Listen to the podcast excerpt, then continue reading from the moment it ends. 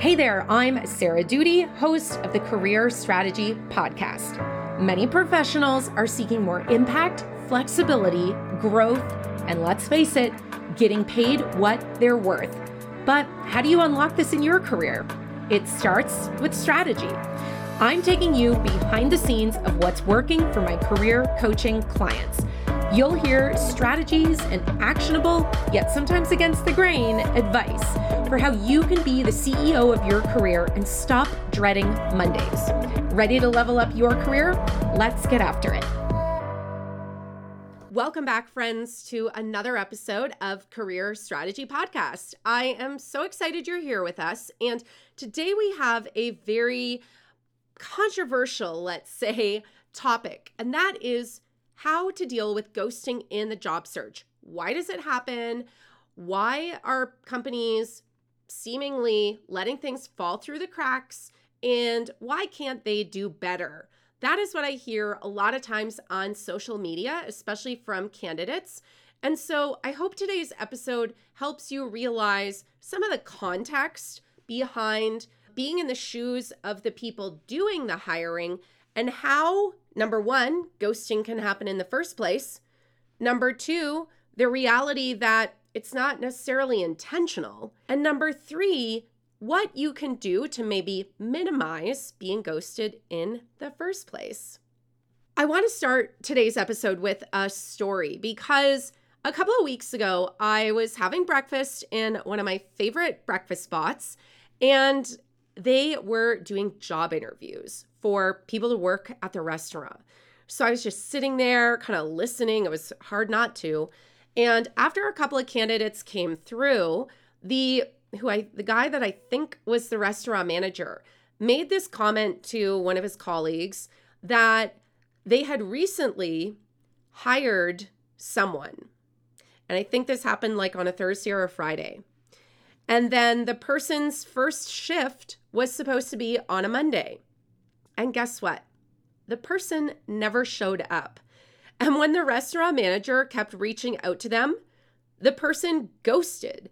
And so I share this story because there's a lot of talk about ghosting, as in candidates being ghosted. But at the same time, candidates are ghosting companies. And the restaurant manager went on to kind of vent to this colleague of theirs about how this happens a lot more than people realize because their colleague was saying, No, like, are you serious? Someone didn't show up for their first shift. And he said, Yeah, like, this is not the first time this has happened. And it's just so fascinating to me because there is such a focus on candidates kind of complaining and being frustrated that they are being ghosted. But it also is happening on the other side of the situation. So today we are going to focus on candidates being ghosted in the job search and interview process. Maybe another time we'll do an episode about companies being ghosted by candidates even after they're hired, which seriously blows my mind.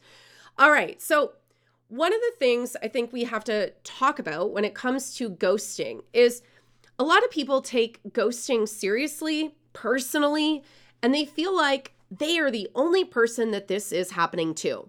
And so, if this has happened to you recently, I want you to know you are not the only one. Don't take it personally. This is partially a function of how many candidates, recruiters, and hiring managers are trying to manage and deal with.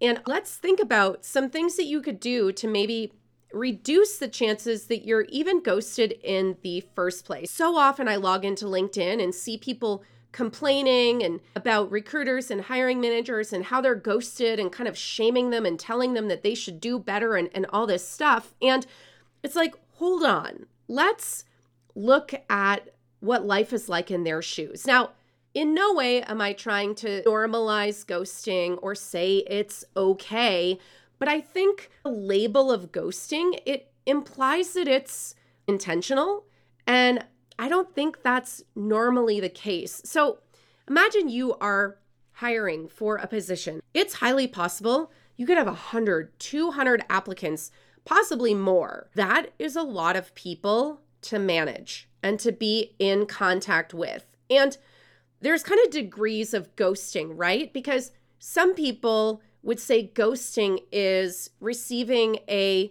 kind of automated rejection and that that is ghosting and it's not okay and that companies should provide you with a multi-paragraph personalized response as to why you didn't make it to the screener interview. Now, if we look at this from a numbers situation, how would one recruiter or hiring manager find the time to write, let's say, 80 messages to the 80 out of 100 people that probably didn't make it to the screening round, right? That's a lot of messages to write individually. That's multiple days of their time. And so I think we need to remember that that is not intentional. That is just a function of how many hours are in a day, and that it is not, I think, humanly possible for people to do their jobs and provide that level of feedback. So that's one place where people, especially candidates, say ghosting is happening, but I don't think ghosting is the really the right word there. However, the further you get in the job interview process, let's think about where else ghosting could happen. So let's say you apply for a job, you make it through a couple of rounds in, of interviews, and you feel like things went well after, say, the second interview, and then you hear nothing. And it's been two weeks. People might say that's ghosting after two weeks. But here's the thing there are things within your control that you can do to try and keep that relationship or conversation going, right? So, whenever people tell me they've been ghosted, one of the first questions I say to them is Did you follow up? Did you reach out? Did you send a message and ask what the status of the role is, what their timeline to hire someone is? Because if you don't have that information, then you don't have the, all of the context, right? And you'll hear me talk about context quite a bit, but it is so important to understanding the whole nature of a situation. And without context, we end up kind of inventing reasons for why things happened. And a lot of times, especially in the job search, one of those reasons is I am not good enough. I must have failed. I must have not been what they are looking for, etc. And we assign blame or inadequacy to ours when in reality it could be that that person was on vacation. They had a family emergency and no one is covering their inbox. They had another role that got prioritized by their boss, so they are more focused on the other role and not the role that you applied to. That's what I mean by context. But if you don't ask the questions, then you won't have the context. So if you are in a situation where you feel like you've been ghosted, I want you to think to yourself wait a sec, do I have all the information? And is there anything I could potentially do to gather the right information, right? Follow up, reach out, get answers so you don't end up kind of self sabotaging and believing that you were the reason or that the ghosting is, in essence, a rejection, right? One thing I want to remind you of too when it comes to follow ups is I think a lot of people are nervous to follow up or not sure what to say or worried that it'll make them seem desperate or overly eager or something like that. And in reality, I don't believe that's the case. I think a follow up that could easily be one or two sentences at most is a legitimate thing that you can do to gather the information you need. Um, like I said, there are many reasons why someone maybe didn't get back to you, but you won't know unless you ask them. So consider sending a short, to the point follow up. People do not get replies to their follow ups for a couple of reasons. Number one, the follow up is far too long. I often see people write follow ups that are trying to provide more information about themselves, tell like their life story or something. And it's like, this is not the time to do that because here's what happens. If you put too much stuff in a follow up, then the one question you want them to answer, which is, what is the timeline for hiring? Am I still in the running for this position or however you want to phrase it? If you surround that with a lot of other information, that question can easily get lost. So it's much more effective to just send a one or two sentence email that asks about the status of the role, the timing of hiring, when you can expect to hear from them next, and keep it short. That way, you're going to increase the chances that someone replies because it's far easier for someone to just reply with a one sentence back to you to answer that question versus think to themselves, oh my gosh, that's a gigantic email. I'm going to put that aside and reply to it later. So I want to recap our ghosting in the job search. Number one, ghosting happens to many people. You are not the only person that's being ghosted. Number two, ghosting is not intentional. I don't think recruiters and hiring managers are sitting there intentionally not replying to you. I think there are reasons such as workload, prioritization of roles they're recruiting for, and many other things that could result in them not getting back to you as quickly as you wish they would get back to you. Number three, we have to make sure that you have the context you need. And if you want the context, you have to follow up.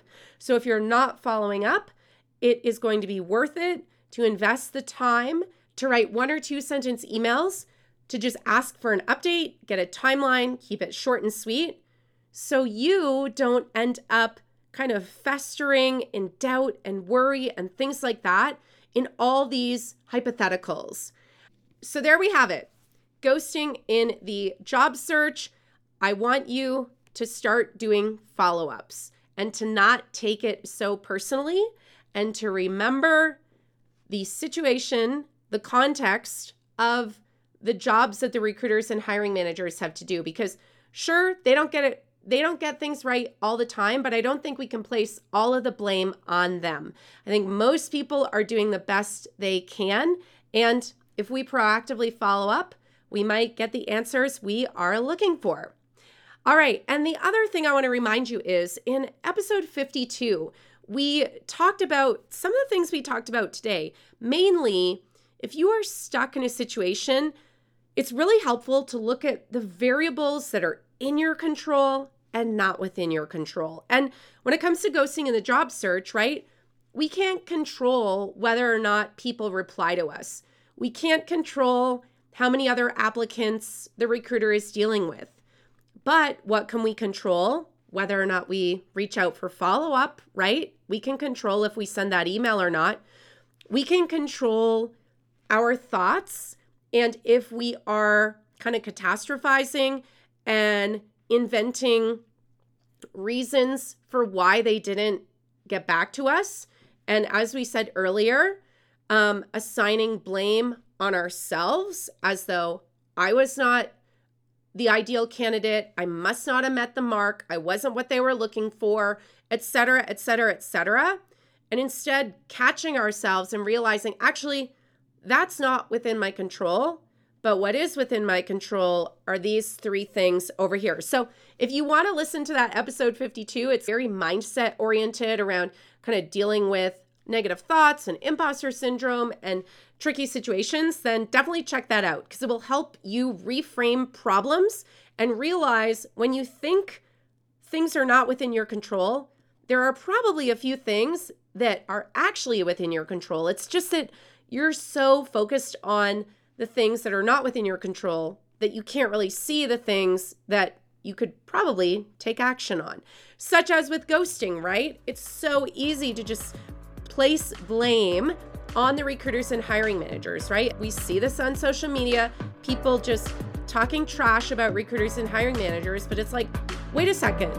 We don't know their story. We don't know their situation. And did you ask? So, Hopefully, this reframes ghosting in the job search for you, and I will see you on another episode. Thanks for listening to the Career Strategy Podcast. Make sure to follow me, Sarah Doody, on Twitter, Instagram, YouTube, or LinkedIn. If anything in today's episode resonated with you, I'd love to hear about it. Tag me on social media or send me a DM.